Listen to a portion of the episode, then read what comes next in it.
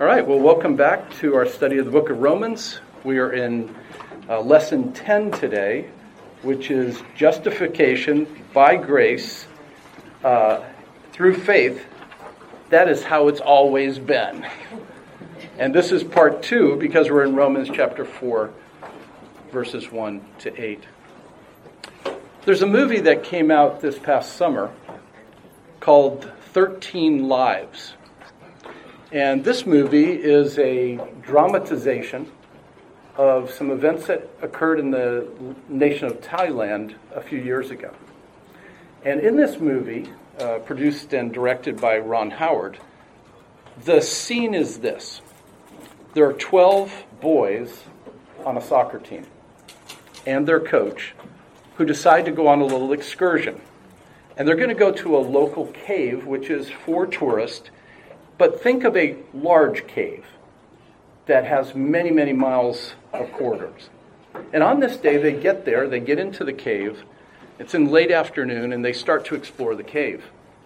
But unseasonably, a monsoon type rain occurred that afternoon. A couple of a week or so to 10 days earlier than the expected monsoon rains it was so inundating that the essential thing was they were cut off and presumed lost. At that point, many, many people from all over Thailand and across the world began that task of trying to see if they could find the boys. Um, some 3,000 people eventually come to that cave place and attempt through different means to see if they can find them. The Thai Navy SEALs come on the scene and they do the best they can, and they get out about a mile into the caves underwater in an effort to find the boys, but to no success. Um, it was at that point in the story that uh, some men are heard about who live in England who are expert cave divers and rescue divers. And they're volunteers. They don't take money for this, but this is what they do on the side. And so they're invited from England, they come to Thailand, and they join the adventure.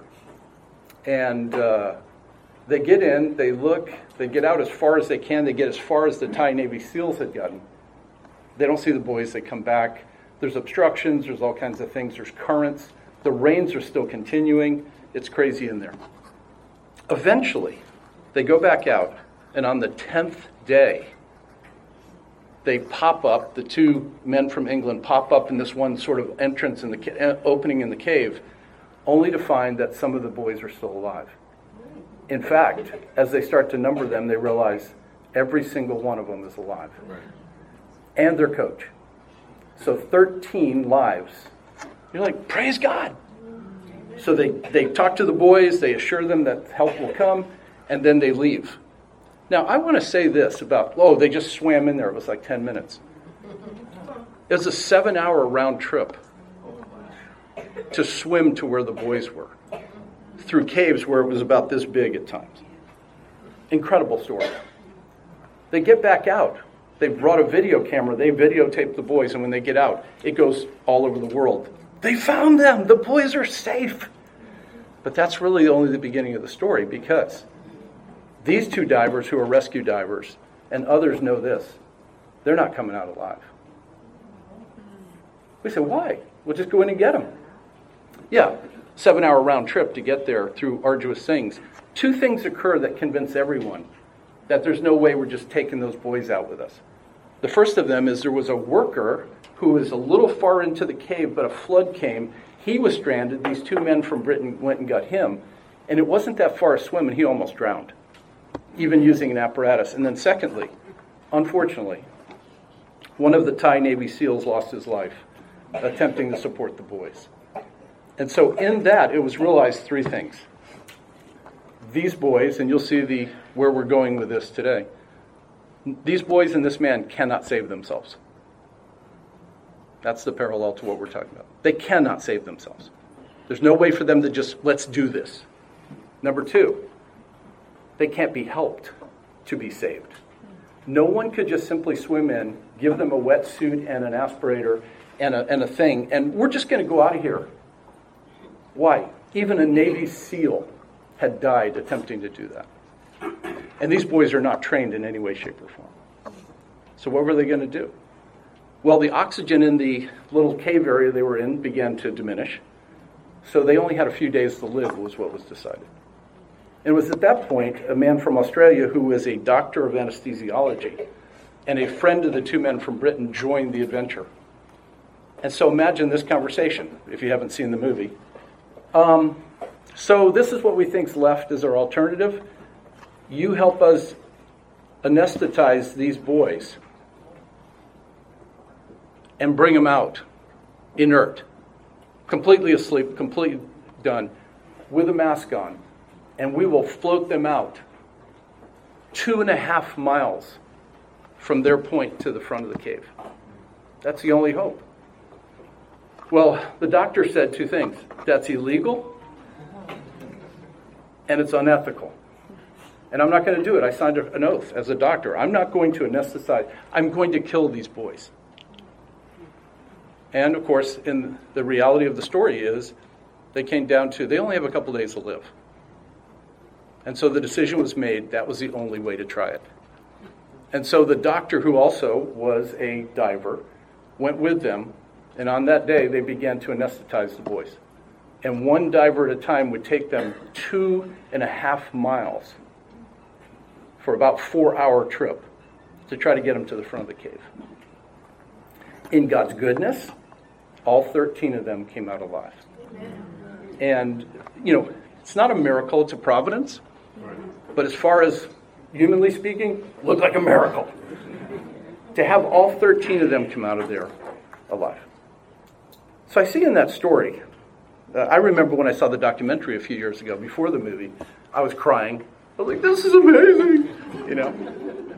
True story. Think about that in terms of our salvation. We've talked about swimming across the Pacific, but think of that story. We're the person in the cave, and how am I going to get out of that with my sin? Well, I can't swim out myself, so I can't work myself.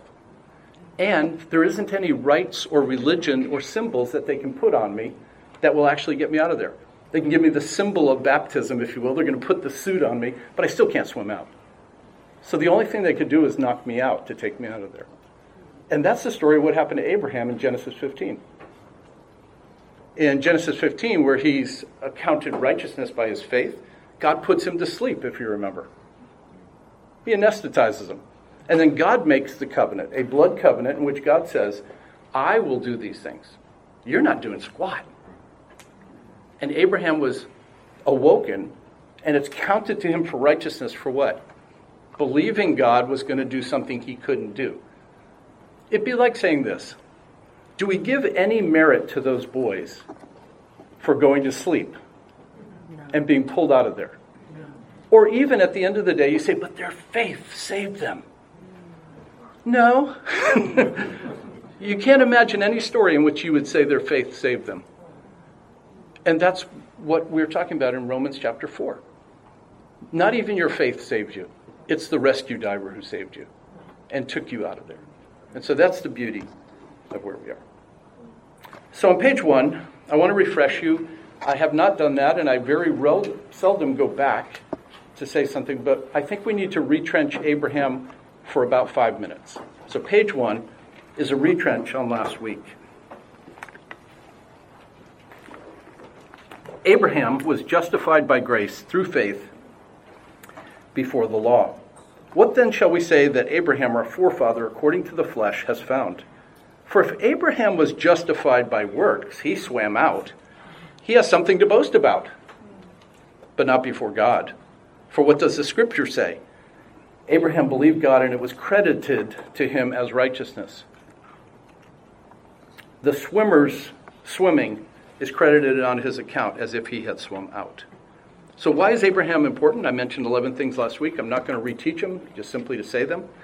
His conversion is recorded in the book of Genesis, so Paul is making the point that justification by grace through faith was from the beginning. Secondly, the author of Genesis is Moses, so you get two birds with one stone. Moses knew about justification by grace through faith. How do we know that? He wrote about it. Number three, he was justified through faith before the law, that is Abraham. He was a Jewish hero. Number five, he had resurrection faith. He looked forward to the Redeemer. It says in the book of Hebrews and also in, in this passage that he believed that God would raise his son Isaac from the dead if necessary to fulfill the covenant. He was justified before he was circumcised. Ah, so it's not the symbol of baptism that saves us. It's only a symbol. It's not the symbol of circumcision. He was already saved before the symbol. He's the father of all who believe. He's both a Gentile and a Jew, if you look at it that way. Before, before we had the Jewish Israel, we had Israel and the twelve tribes.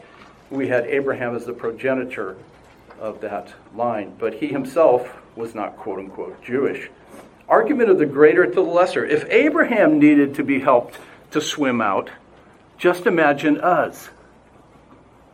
The greatest swimmer on the beach. Abraham's the greatest character of the entire Old Testament and he couldn't swim out of the cave. Just imagine how much more help we're going to need to get out of there. And then 10 and 11, he was given the covenant. He was promised that God would get him out of there, and God would get his line out of there through the greatest swimmer who was ever going to be. That was the Abrahamic promise. Abraham was promised a land, a seed, and a blessing, and that seed would be the swimmer who went into the cave and brought us out, not Abraham. And the way Abraham is justified is through a blood covenant, just like the new covenant that we are under. We don't do anything. All the bleeding, all the dying is done on our behalf. We believe, and God takes us out. So, how was he justified? Same way as we are. It's by grace, so he couldn't boast. It was through faith, he believed, and righteousness was imputed to him. That is, it was credited to his account as if he himself had done it. All right?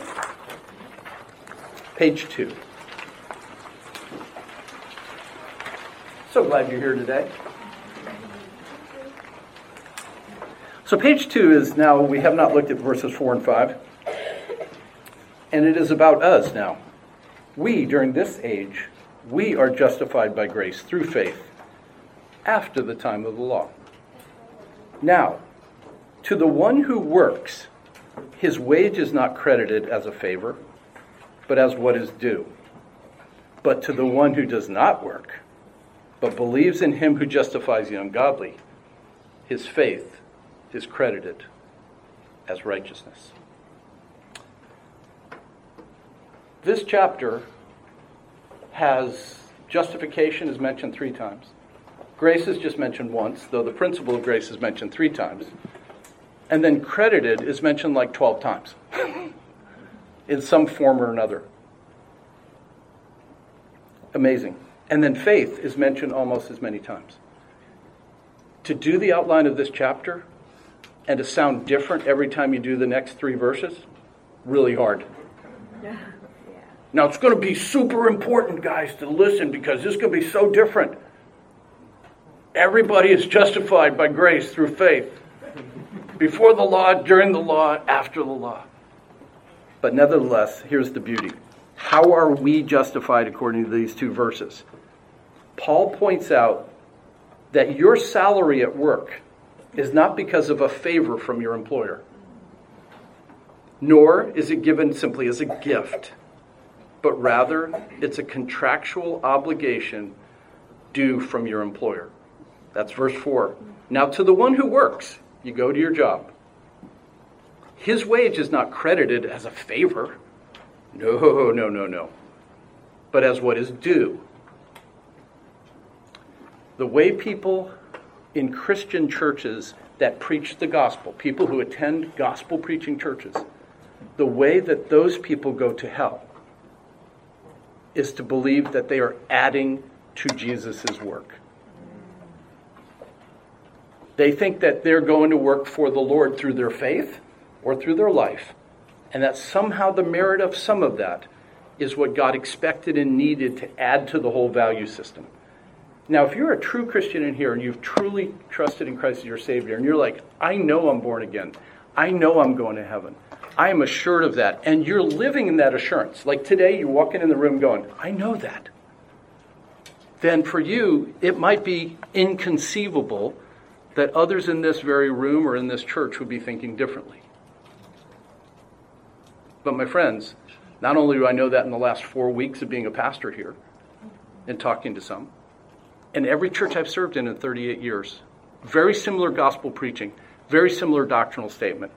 We're Calvinists, we're dispensationalists, we're all the things we are here. We're cessationists, we're complementarian. But there are people in that church who do not know for sure that they are Christians. They, their assurance is questioned, and they're professing Christians. And then there are those there who think that Jesus saved them to work out their salvation, the very passage that Pastor Gabe is preaching on this morning. Right? Work out your own salvation with fear and trembling. For it is God who works in you both to will and to do of his good pleasure. He's going to talk about that today in that combo platter. Work hard at your, not salvation, but work out what is already in. Live the Christian life, but it's not you alone doing it, right? But Christians get confused, and in a few minutes, really the bulk of what I want to say to you today, in a few minutes, is to talk about that misunderstanding that leads to complications for Christians within our movement. So, what is it? If you're working in any way, even if you're earning a dollar in your mind, or you believed in Jesus, now you have to put money in the bank for that to continue, then you're in verse 4. Now, to the one who works, his wage is not credited as a favor, but what is due. But then my next paragraph there simply says this We have already seen that Abraham was justified by grace, so he had nothing to boast about before God. Pardon me. If we could earn our justification, then God would be obligated to us, is what the passage is saying. But God is no man's debtor. So Romans 4 4 is simply saying that. Any attempts for work by us or anyone else is to put God in our obligation. And Paul's like, cannot do, my friend. Here's just a couple of verses that I've put Job 41:11. Who has given to me that I should repay him? There you go. Whatever is under the whole heaven is mine. I'm not asking anybody for anything that I need because it's already mine.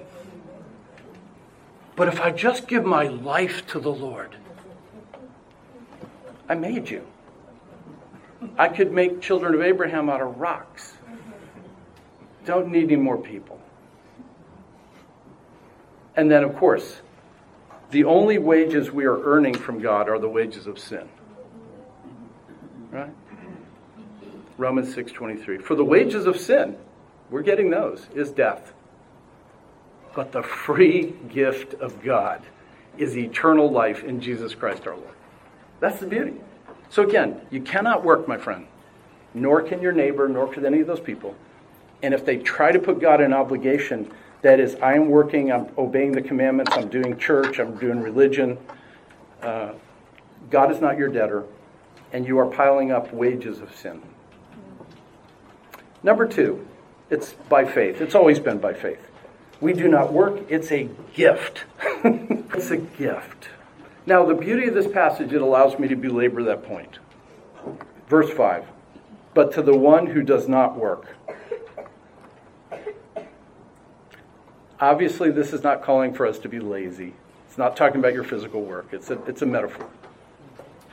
But to the one who's in the cave who doesn't even try to swim out, the one who realizes, I cannot save myself, the one who doesn't say when the rescue diver shows up, Hey, let me help you out of here, or I'll swim with you, to the one who doesn't do anything and acknowledges their desperate plight.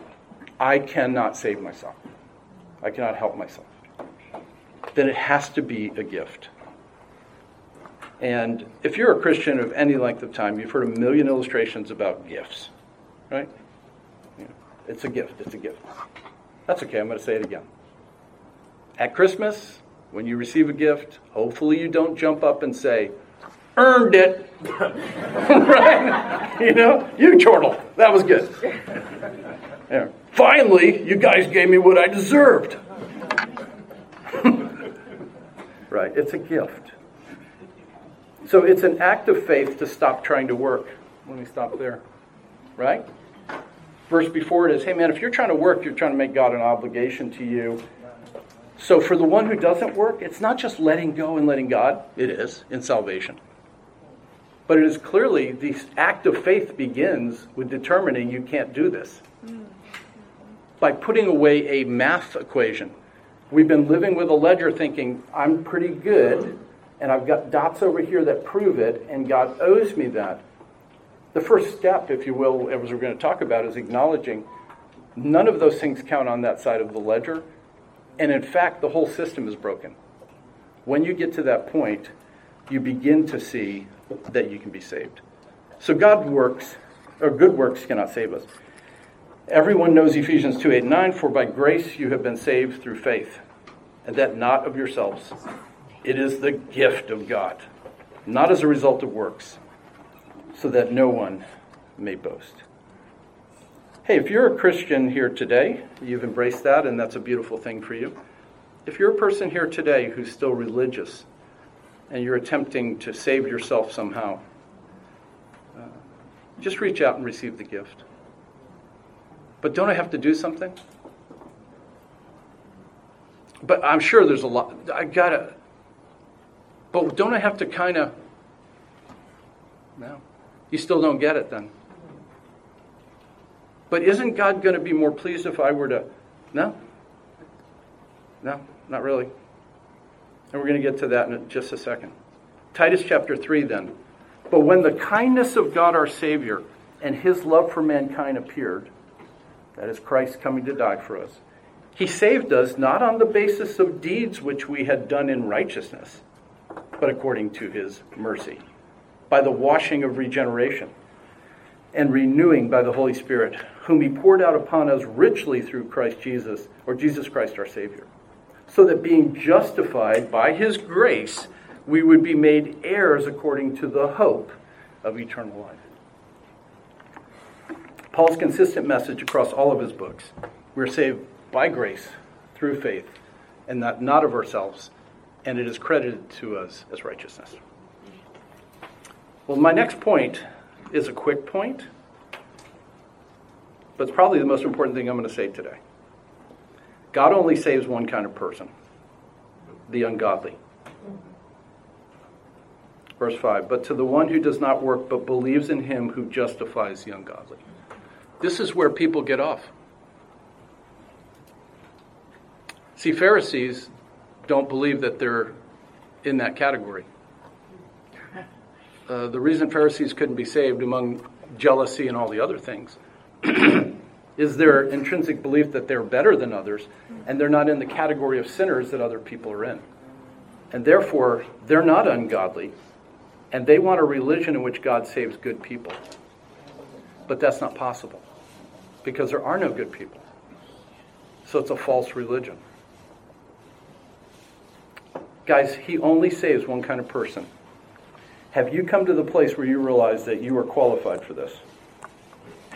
You know, uh, that Puritan quote of the only thing you contributed to your salvation was your sins. You know, um, so I'm going to belabor this one more time. Do you realize that Christ saved you because you were ungodly, and that you could not save yourself, and that you could not swim out, but you yourself were an enemy of His? If you did, and you trusted in Him, you've got it. But it is very possible for someone to believe that He saves good people. And that is not true. So, on a life I never lived and on a death I never died, I stake my whole eternity. Well, we're done today. God bless you. Have a great day. All right. At the bottom of page two, I'm going to say something because I'm going to say it again on the next page.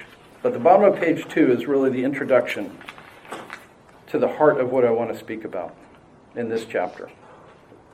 You see, Paul has made it really clear we're saved by faith.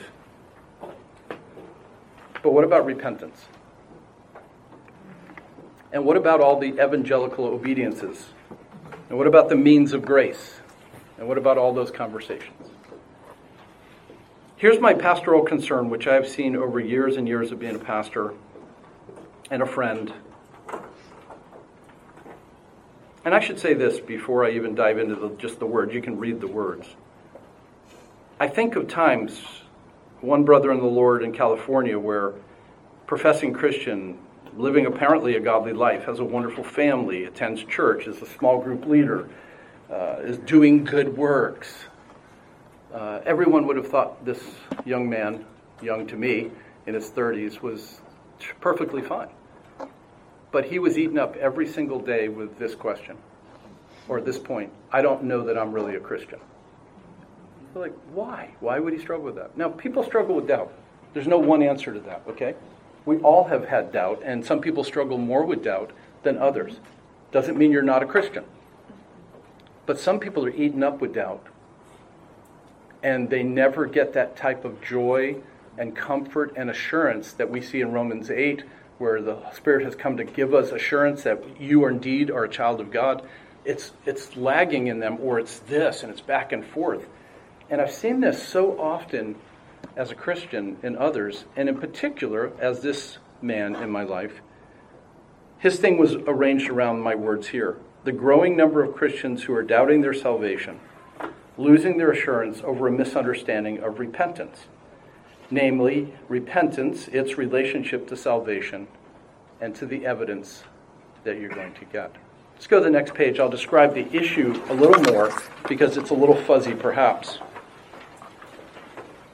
As I just said on the other page for emphasis, the growing number of Christians who are doubting their salvation, losing their assurance over a misunderstanding of repentance, namely its relationship to salvation and its evidence. It's this. In the camp that we're in, and if you go, I didn't know I was in that camp, well, you're about to find out.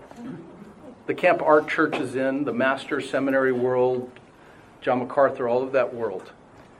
In that camp of Christians and churches, there is a growing and a, a, an issue within assurance that comes with the Lordship salvation package every theological position has an underbelly. If you're a Lord of the Rings fan, it's Smaug the dragon, has a little spot where you can shoot him. Every theological system, every good theological material, has some underbelly in which there's dangers because it's written by men. Just like my teaching this morning. It is not going to be perfect, it will not be absolute. In a good system, which I think is a good system, this is a consistent problem that Christians have. And it is on two things the preaching of the gospel and the assurance of faith.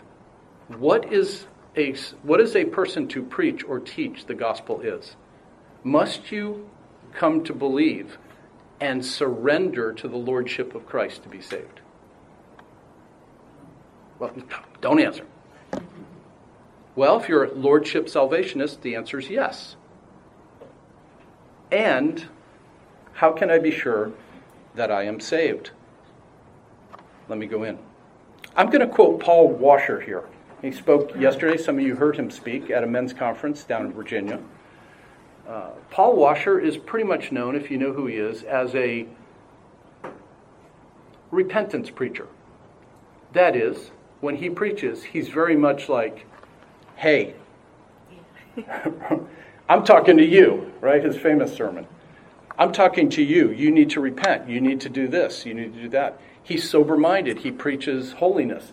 These are all good things in Paul. It's probably not the place you might think the quote I'm about to read would be, but he has the same concern I have pastorally. And let me read his quote.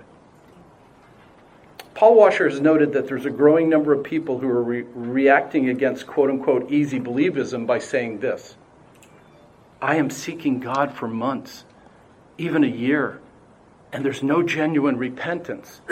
There's no faith. This is what the person says within that movement. It's as though they are seeking to brag and boast and point out that they're not like all those superficial Christians or people, that they are completely different, and their testimony, for some reason, will be heightened because of all this. I would tell them that they have moved out of the context of evangelical Christianity. Exhibit 2 a pastor's daughter that Carla and I counseled. Her thing, because she believed that she had to repent to be saved, and by the way, the word repentance, yes, defined properly, but because she believed repentance is, I must turn from my sins to be saved. If you believe that's what repentance is at the moment of salvation, then you must believe in the finished work of Christ and turn from your sins. And if you do that, You have been then taught within that system. Therefore, your life should demonstrate it that if you truly repented, you'll not do those things again, or you didn't really repent. Because repentance, in that definition, is turning 180 from your sin and leaving your sin behind.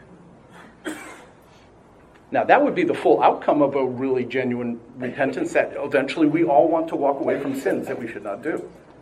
But is that required for salvation? To turn from your sins and walk away from them and commit to not do them anymore. If in that system, which this young lady believed was what she was asked to do at salvation, you then find later that you're not as obedient as you thought.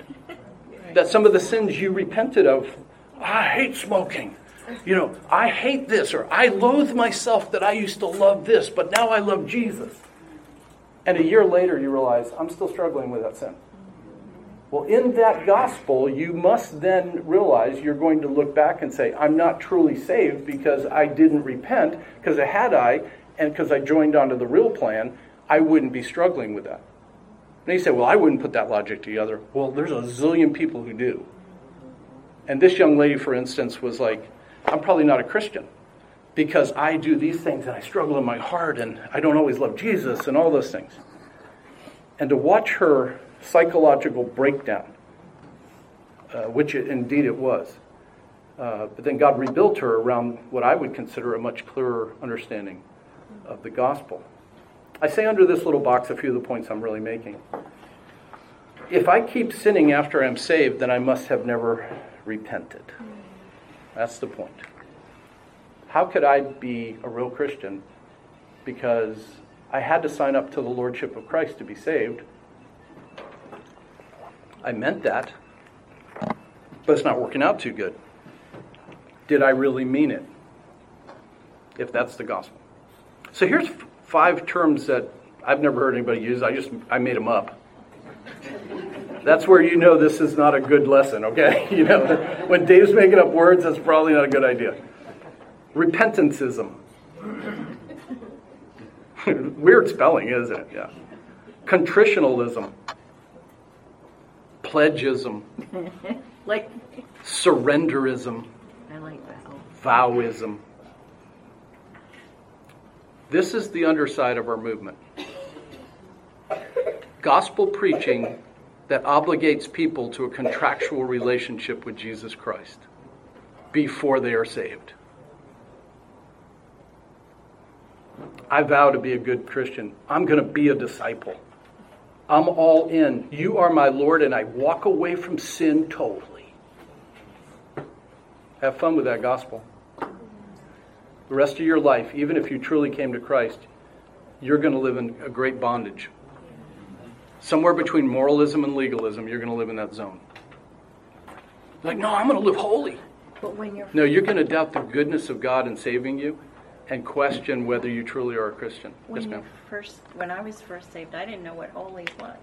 That's right. No, that's right. That's the very point. He, she said when she first became a Christian, she didn't know what holiness was. It's God's effect in us.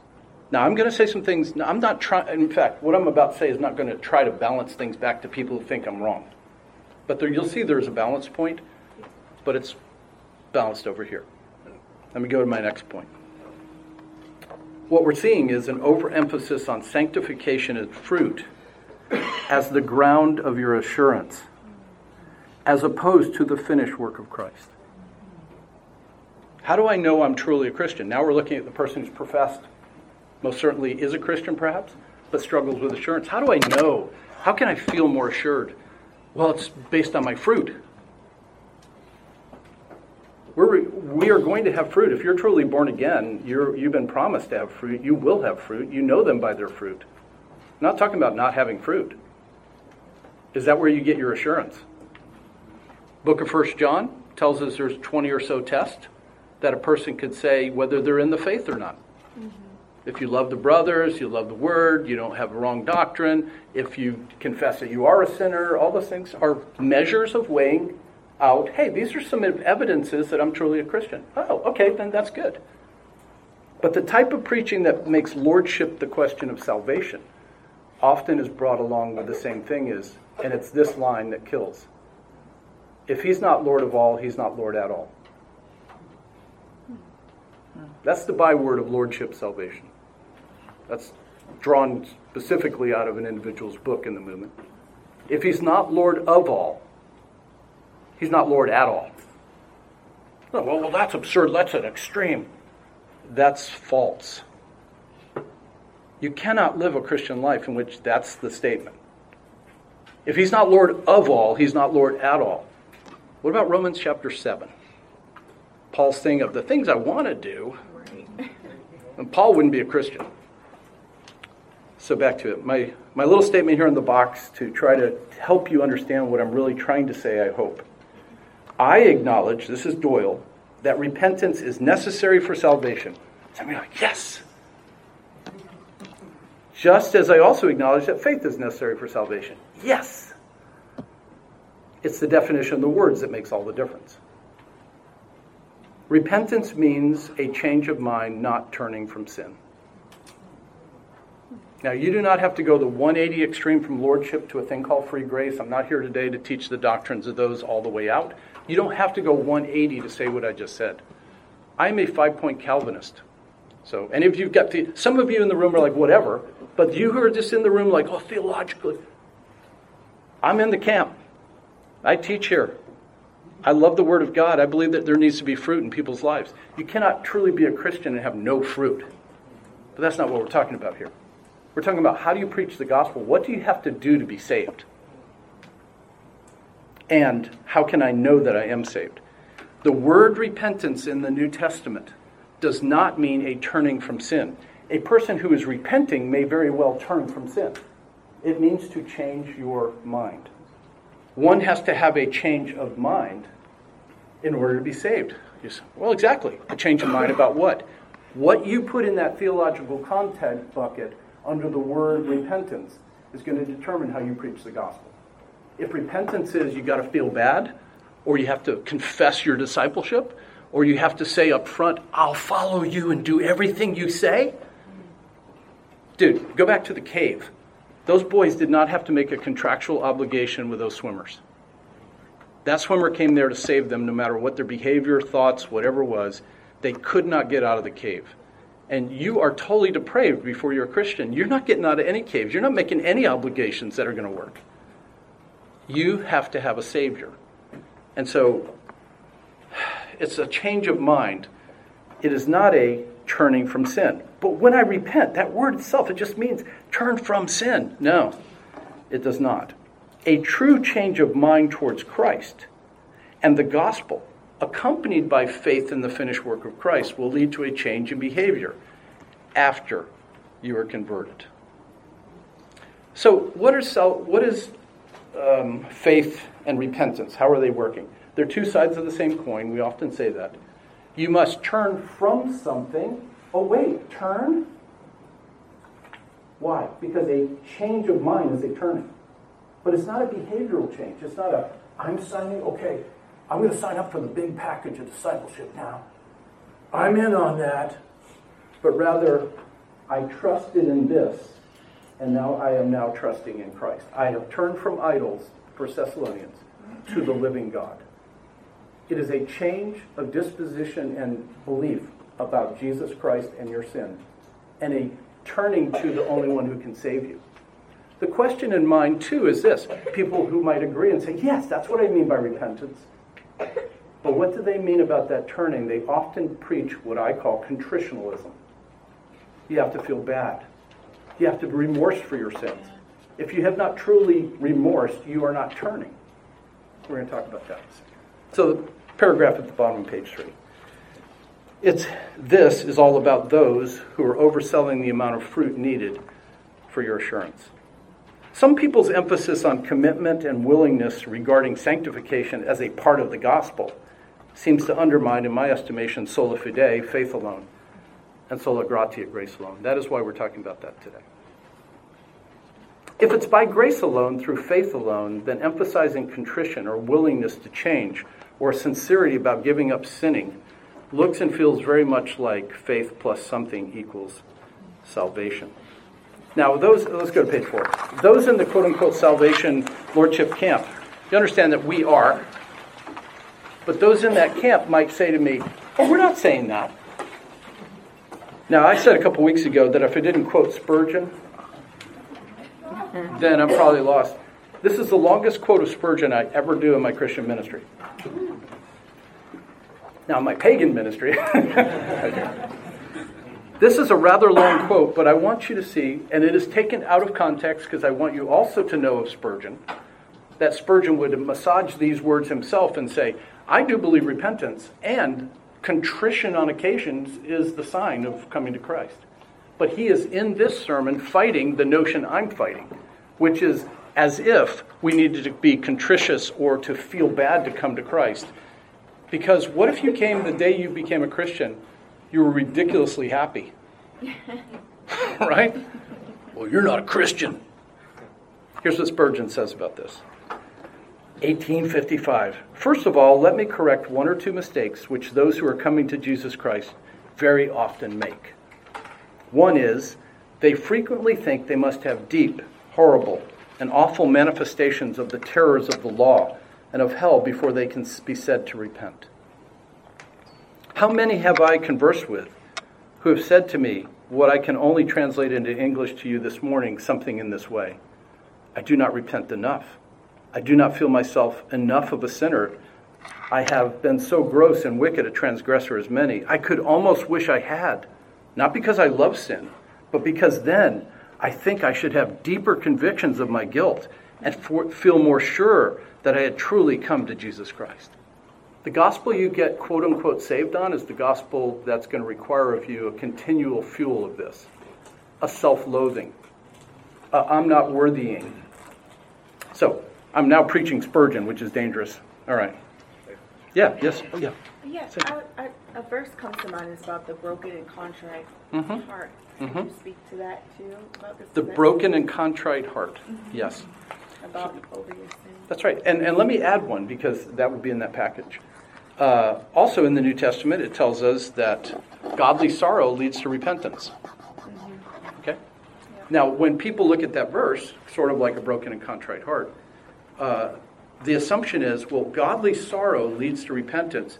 Two things are mistaken there. You always have to have godly sorrow before you repent. Because Paul also says in that same passage, it is the kindness of God that leads you to repentance. So, the balancing point, without going into that one particular point, when you look in the New Testament, I would say it this way there is no one symbol and no one personal reaction of an individual which constitutes an evidence of justification. There's no one outward manifestation. There's no, if I was sorrowful. Godly sorrow, sorrow that looks at the scriptures properly and is godly, will lead you to repentance.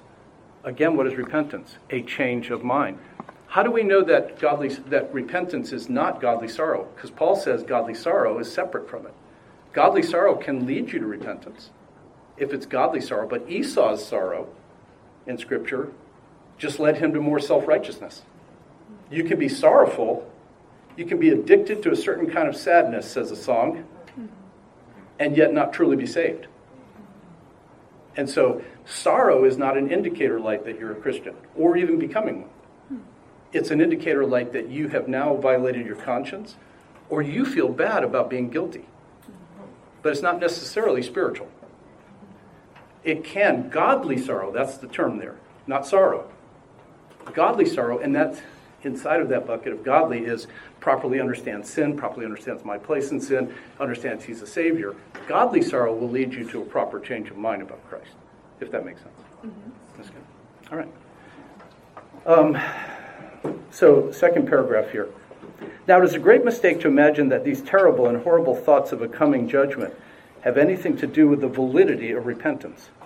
They are very often not the gift of God at all, which is the very thing I just said, but the insinuations of the devil. And even where the law worketh and produceth these thoughts, you must not regard them as being part and parcel of repentance, just because you feel bad. It is possible for a man to repent without any terrific display of the terrors of the law. He may repent without having heard the trumpet sounds of Sinai, without having heard more than a distant rumble of its thunder. A man may repent entirely through the power of the voice of mercy. Some hearts God opens to faith, as in the case of Lydia. Others he assaults with the sledgehammer of the wrath to come. Some he opens with the picklock of grace, and others with the crowbar of the law. There may be different ways of getting there, but the question is has he got there? Is he there? It often happens that the Lord is not in the tempest or in the earthquake, but in the still small voice. There is another mistake, says Spurgeon, many poor people make when they are thinking about salvation. That is, that they cannot repent enough. They imagine that they were to repent up to a certain degree, they would be saved. Oh, sir, some of you will say, I have not penitence enough. Beloved, let me tell you that there is not in any way eminent degree of repentance which is necessary to salvation. You know that there are degrees of faith, and yet the least faith saves. So there are degrees of repentance, and the least repentance will save the soul if it is sincere. The Bible says, He that believes shall be saved. And when it says that, it includes the very smallest degree of faith.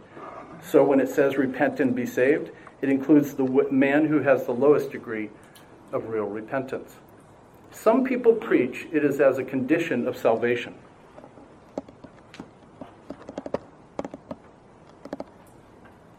Condition of nonsense, says Spurgeon. There are no conditions of salvation. God gives the salvation himself, and he only gives it to those whom he call, whom he will. He says, "I will have mercy on whom I will have mercy." If then God has given you the least repentance, it is with sincere repentance. Praise him for it and expect that repentance will grow deeper and deeper as you go further on. Um, again, I'm not doing a whole seminar on it. Uh, this does come up again within the New Testament. But let me say this, because there's a certain point at which you might think, but Dave, isn't repentance like all over the New Testament combined with salvation? Isn't that like the whole thing? Let me just say it this way there are 17 books in the New Testament that do not have the word repentance in it, including the Gospel of John. Easily understood to be the gospel of belief. The Gospel of John does not have the word repentance, does not have repenting, doesn't have any, any one of the repentance verses. 17 books in the New Testament do not even have the word. One of the major Gospels. Well, they're all major. The book of Romans, but Paul's all about repentance. Paul mentions repentance once in the whole book, and we've already done it. It was in chapter 2, in which he was talking to the hypocrites, the moralists, who were judging others, and saying, You're heaping up for yourself because you have an unrepentant heart. So he was challenging them on their hypocrisy. He wasn't telling them how to be saved, he was pointing out their sin. Change your mind about the way you're, you're judging other people. My friends, I'm not saying by that. I'm weighing this into the, the balance. 10 of those books that then have the word repentance, most of them are in the Gospels and the book of Acts. Why? Because when Jesus was preaching and telling people in John the Baptist, repent, it is because they had already rejected him as Messiah. It was a change of mind. It was a, you have already determined against me, you Pharisee. Now change your mind because you're wrong. Is there any repentance towards individual sin in the Bible? Absolutely. Is there any change of your mind towards your sins so that you feel bad about them? Yes, there are some of those verses. But is repentance associated as another thing from faith? Repent and believe. No, they're more like this it's the same thing. When you repent, it's not turning from sin because that would never save you when the New Testament says repent and be saved, if it just means turn from your sins, what's the object of it? The word, the word repentance must be understood to be synonymous with faith when it is used in the place of the gospel. Or sometimes you see them together repent and believe. That's the proper com- combination, which is to turn from Christ to Christ and be saved. It is not to turn from your sins to be saved. I grew up Roman Catholic. That is called contrition in Roman Catholicism. To repent. And to turn from your sin, you must feel bad and do contrition. Anybody who grew up Roman Catholic. Walk around a baseball field on your knees, on glass, to make up for your sin. So, Harry Ironside, some of you don't know who he is, probably 90% of you, and I won't belabor this, but one of, in my estimation, one of the great preachers of the last century, and loved by many, MacArthur, myself. There you go. That proves everything. MacArthur, Dave. Okay. Uh, but the point is, well loved by many in our movement, but this is what Harry said. The gospel is not a call to repentance or to an amendment of our ways, to make restitution for our past sins, or to promise to do better in the future. These things are proper in their place, but they do not constitute the gospel. For the gospel is not good advice to be obeyed, it is good news to be believed. Do not make the mistake then of thinking that the gospel is a call to duty or a call to reformation, a call to better your condition, to behave yourself in a more perfect way than you have been doing in the past. Nor is the gospel to demand that you give up the world, that you give up your sins, that you break off bad habits and try to cultivate good ones. You may do all these things and yet never believe the gospel, and consequently, never be saved at all. All right, more Doyleanian theology on page five. Pledgism Revisited. Here's some things I have to say. It seems like some people are so afraid of false professions that they add a pledge ceremony to the gospel presentation, somehow thinking that the problem lies in the gospel presentation completely. One must get the gospel right, of course. To me, that's the most important thing about preaching the gospel. But is repentance a pledge of lasting fidelity or an acknowledgement of one's previous infidelity?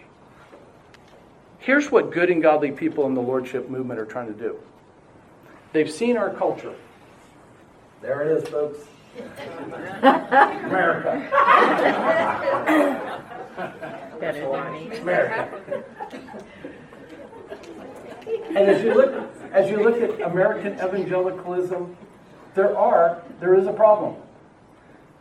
There are false professors. Not the college professors, but false professions of faith in Christ. And our churches in the United States have a problem. We have many people who pronounce the name of Christ in their life, but their lives do not match it at all. And there's a growing problem with that. At least that is the motif. And so, what do you do about that? How do we stop false professing? Well, it's a good question.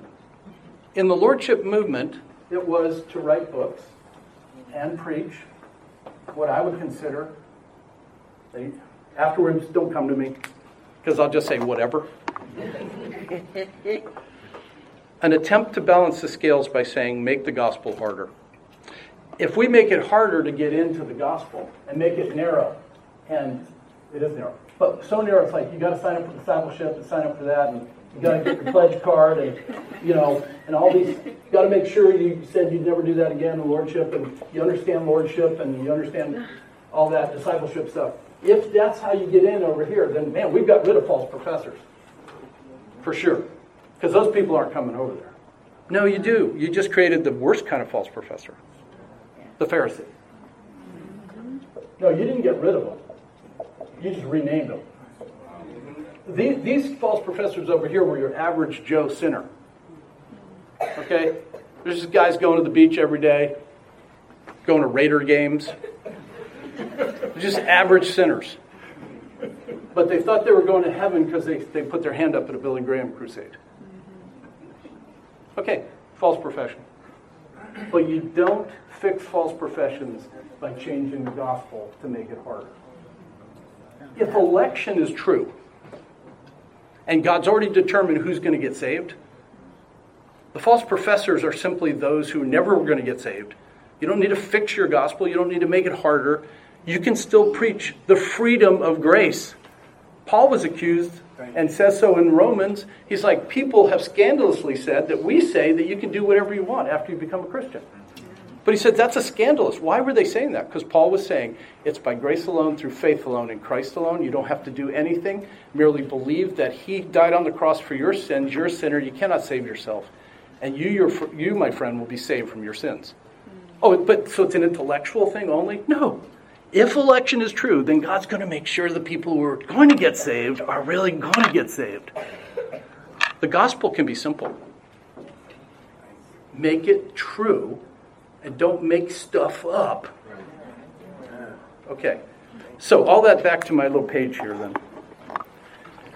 Repentance isn't merely cold acknowledgement of past sins, okay? Yeah, I did that, so what? Okay? No, repentance is knowledge of my sin, assent to my guilt, plight from plight and trust in God's word that I am under the sin. But you notice I'm not saying that I feel bad about it. Repentance requires to turn from what you believed in to Christ you must come to realize, oh, I'm a sinner. But how you feel about that, you don't pledge, you just realize, I need a Savior. And you turn to the one who can save you. My illustration, third line down there, think about Lot. Lot in the Bible, real good guy. Right? In the Old Testament, you know who Lot is, right? Real good guy. Peter calls him righteous Lot. huh? Because Peter's using the same term the way Paul uses it in, in Romans. Not righteous behavior, he's justified. Apparently, my boy Lot came to a justifying moment somewhere along the line where he believed God and was counted to him righteousness. But he's not a guy who could not only be a deacon, he couldn't be a member at our church.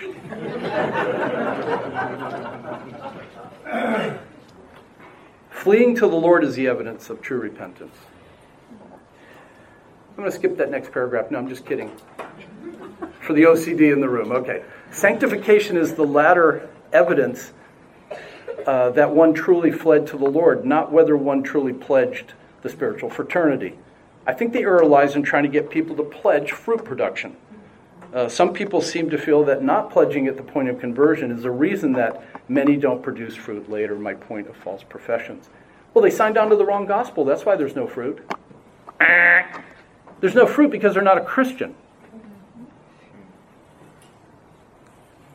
So, the irony of it all is what I just already said in small. The irony of trying to pre screen through pledging by adding wording to the gospel presentation so as to significantly reduce false professors is that you've now introduced probably the worst kind of false professor, the Pharisee. I thank God that I'm not like all these other men. The person who pledged or believed, quote unquote, and didn't simply look and live is now possibly armed with the notion that they are not like those who struggle with worldly lust or post conversion sinful patterns. Oh no. No, they are the true Christian because they were willing to sign on for the discipleship, hard road plan, not the easy believism plan where anybody can get in. Back to verses 4 and 5. The point of what we're looking at in Romans is the person who thinks, I'm one of the good people who's going to get saved, and my system of salvation is not like those other people, is what we're talking about. First, they would say, I repented of sins specific and committed to the discipleship program. I signed on for the full package, whose evidence is a zero sum game Lord of all or not Lord at all. I repented truly, which means that I felt contrition, probably a lot. And I vowed never to do those things again because true repentance is a complete 180. This is stuff you've been told. And the only way you know it was genuine is you don't do those things anymore. Hey, anybody can be sad they are sinning, but unless you stop sinning, you were never sincere about giving them up. So, what kind of pledgers do we have in our churches? We have two. We have true believers and Pharisees. True believers, they are unduly vexed in their conscience and unnecessarily robbed of their assurance and the confidence of their salvation because they are wrongfully ever emphasizing fruit and the supposed repentance removal theology. They are true believers under the law of repentance. I've seen it many times. the unhappy Christian, the person who is constantly just talking about sin and repentance or whatever it is. Never going to be happy that way. Well, my goal is not to be happy, it's to be holy. You're hard to watch. And then there's Pharisees, the pledge gospel. Suits their fancy that they were willing to be contrite, do repentance, commit to a program, because they never really saw themselves as bad. Let me explain. The Pharisee wants a gospel that saves good people. It helps the religious person get the boost they need to get over the top. Gospels with additives, like contrition and commitment and discipleship and lordship, always sell well for Pharisees. I'm a pledger. I'm a frat boy. I'm a true Christian, not like the average run of the mill, just believe the gospel rabble. If you're that guy or gal, and that's how you feel about those who are just believing in Jesus, you need to repent. Because you're arrogant and proud. And you've forgotten that you yourself were rescued from the cave with no effort of your own. And you've reconstructed a testimony of your conversion that is not true. So, what I have seen with some is an intricate, subtle, psychological war take place where the person goes through seasons of self loathing because they obviously, quote unquote, haven't repented enough. It's a proud moralism that accepts the pledge gospel, thinking they really could be saved by committing to never do sin again. In some simple way, let me just say it this way. With all of that, they believe this of themselves I'm the kind of person that if I ever was to be a Christian, I would be the very top kind of Christian. Therefore, any kind of Christianity I got into that wasn't that must be false, or I didn't get into the real deal because I'm the kind of person who'd be one of those kind of Christians. Now, Ryrie, who's hated by some, but was a professor of mine at Dallas Seminary, said this The only kind of repentance that saves is a change of mind about Jesus Christ. People can weep, people can resolve to turn from their past sins, but those things in themselves cannot save. The only kind of repentance that saves anyone, anywhere, anytime, is a change of mind about Jesus Christ. The sense of sin and sorrow because of sin may stir up a person's mind or conscience so that he or she realizes the need for a Savior. But if there is no change of mind about Jesus Christ, there will be no salvation. Page six is what I mentioned earlier. It is a bridge too far. And it's actually part of next week's material anyway. Okay? What must I do to be saved? said the Philippian jailer. Believe on the Lord Jesus Christ, and you will be saved. Let's pray.